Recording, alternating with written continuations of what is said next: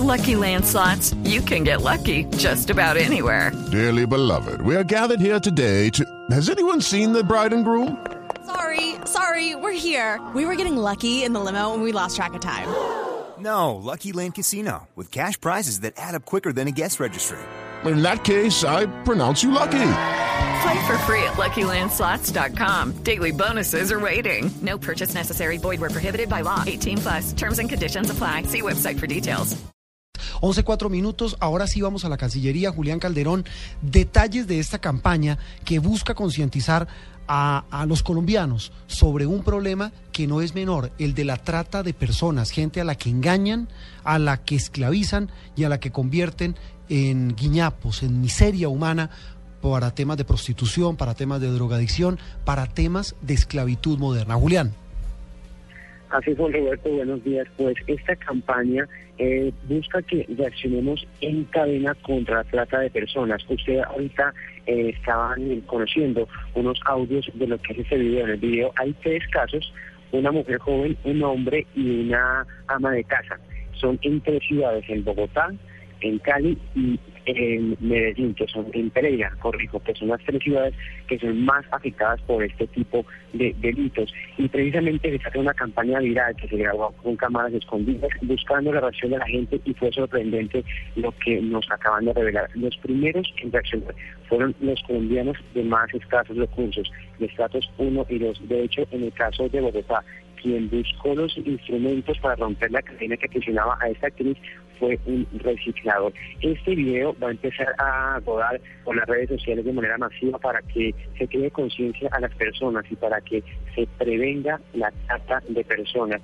En, en este momento me acompaña Jackson Ibargol. Él es futbolista profesional, eh, estuvo en la selección Colombia sub veinte, jugó con Falcao, jugó con James. Es un jugador muy talentoso y por cuenta de unos contratistas y unos empresarios inescrupulosos cayó en una red de trata de personas. Fue a parar a Bosnia, donde estuvo jugando dos años y le pagaron, en esos dos años le pagaron solo cuatro meses de salario. Él, con su esposa embarazada, vivió momentos muy difíciles y nos acompaña en este momento. Jackson, bienvenido a, a Blue Radio. Cuéntenos un poco brevemente cómo fue esa historia suya, cómo terminó usted en Bosnia. Bueno, yo en ese momento estaba en Portugal, por medio del empresario que, que tenía.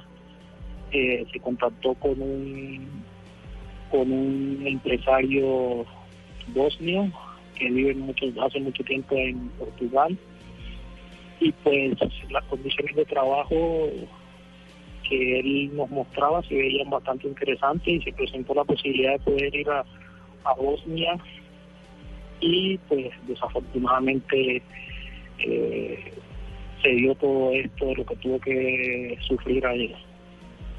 Se nos contaba momentos muy difíciles con su esposa en gestación. ¿Qué fue lo más duro de estos dos años en los que usted estuvo prácticamente en manos de los empresarios? Bueno, la verdad, lo más difícil fue en el momento que el club eh, dejó de pagar. Teníamos un contrato de año y medio y yo solo recibí tres meses. Eh, difícil de ver que, que todos tus compañeros entraban a, a recibir su salario, y cuando... Cuando yo entraba simplemente me decían que, que para mí no había. Posteriormente a eso, el club no quiso asumir más lo que tenía que ver con vivienda, y, y fuimos expulsos de la vivienda. Nos tocó arrimarnos donde una amiga en condiciones bastante difíciles, porque era muy pequeño el apartamento, por lo cual nos tocó dormir en el suelo con, con mi hijo. Nos tocó eh, vivir situaciones bastante difíciles. En algunas ocasiones era era eh, difícil tener eh, las cosas básicas de, de sí. del hogar, y la verdad bastante doloroso. Sí. Jackson. Juan Roberto, sí. Lo escucha en este momento Jackson Ibarra. Sí, ok, Julián, gracias. once siete minutos. Jackson, tal vez una pregunta puntual. Eh, en el drama que usted vivió, que incluso fue motivo de una campaña en televisión del Ministerio de Trabajo contra la trata de personas, ¿usted recuerda si más eh, personas estaban en la misma situación que usted? ¿Futbolistas, jóvenes de Latinoamérica eh, esclavizados por esta gente? Bueno, la verdad, caso que sea... Eh, igual al mío, la verdad no lo miré, pero sí algunos parecidos con, con compañeros brasileros. Por ejemplo, hubo un compañero brasilero que estuvo en un en un equipo allá de segunda, sí, del cual no recibía salario, mm. eh, del cual ellos no no asumieron su regreso a, a, sí. a casa. Eh, cuando se acabó el torneo, eh, entra la temporada del frío allá, lo dejaron en un cuartico frío, no, en, en el estadio, sin, sin, sin cobijas, sin... Eh, bueno, una situación bastante difícil, que afortunadamente amigos que de del fútbol en, que, que son brasileros que estaban allá, pues sí, recolectaron y, y, y pudieron sacarlo, sí, allá de donde estaba, y así eh, comprarle los pasajes para que él regresara a casa. Pues Jackson, queríamos oír su testimonio porque esta campaña tiene que ver mucho con el drama que usted vivió, con la situación que vivió por allá. Nos alegra mucho que haya podido regresar y eh, vamos a estar pendientes de su futuro. Eh, ¿Va a jugar en qué equipo? No, la verdad ahorita mismo sin equipo, sin trabajo. No. Eh, la situación la verdad bastante difícil. ¿De qué está, de qué está viviendo usted, Jackson?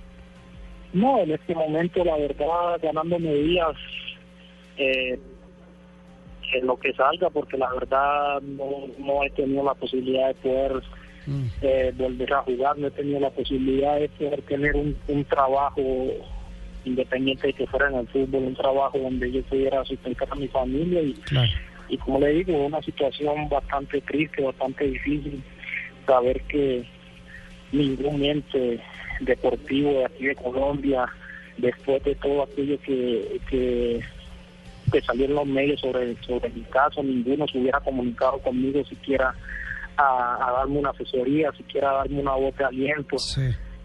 Eh, para mí la verdad ha sido muy triste, ni federación, ni mayor, ni con deporte, nadie. Pues mire Jackson, eh, eh, vamos a vamos a, a precisamente preguntar eso, hablar con la gente del fútbol, con la gente del, de las divisiones mayores, las divisiones menores, con el gobierno, porque usted lo, lo que usted dice es cierto, su, su caso fue ampliamente divulgado y lo triste es que no solamente vivió el infierno de la trata de personas, Eh, de estar atrapado en un país lejano, sino que ahora aquí no tiene ni siquiera cómo trabajar. Jackson Ibargol y la campaña contra la trata de personas que lanzó hoy el gobierno.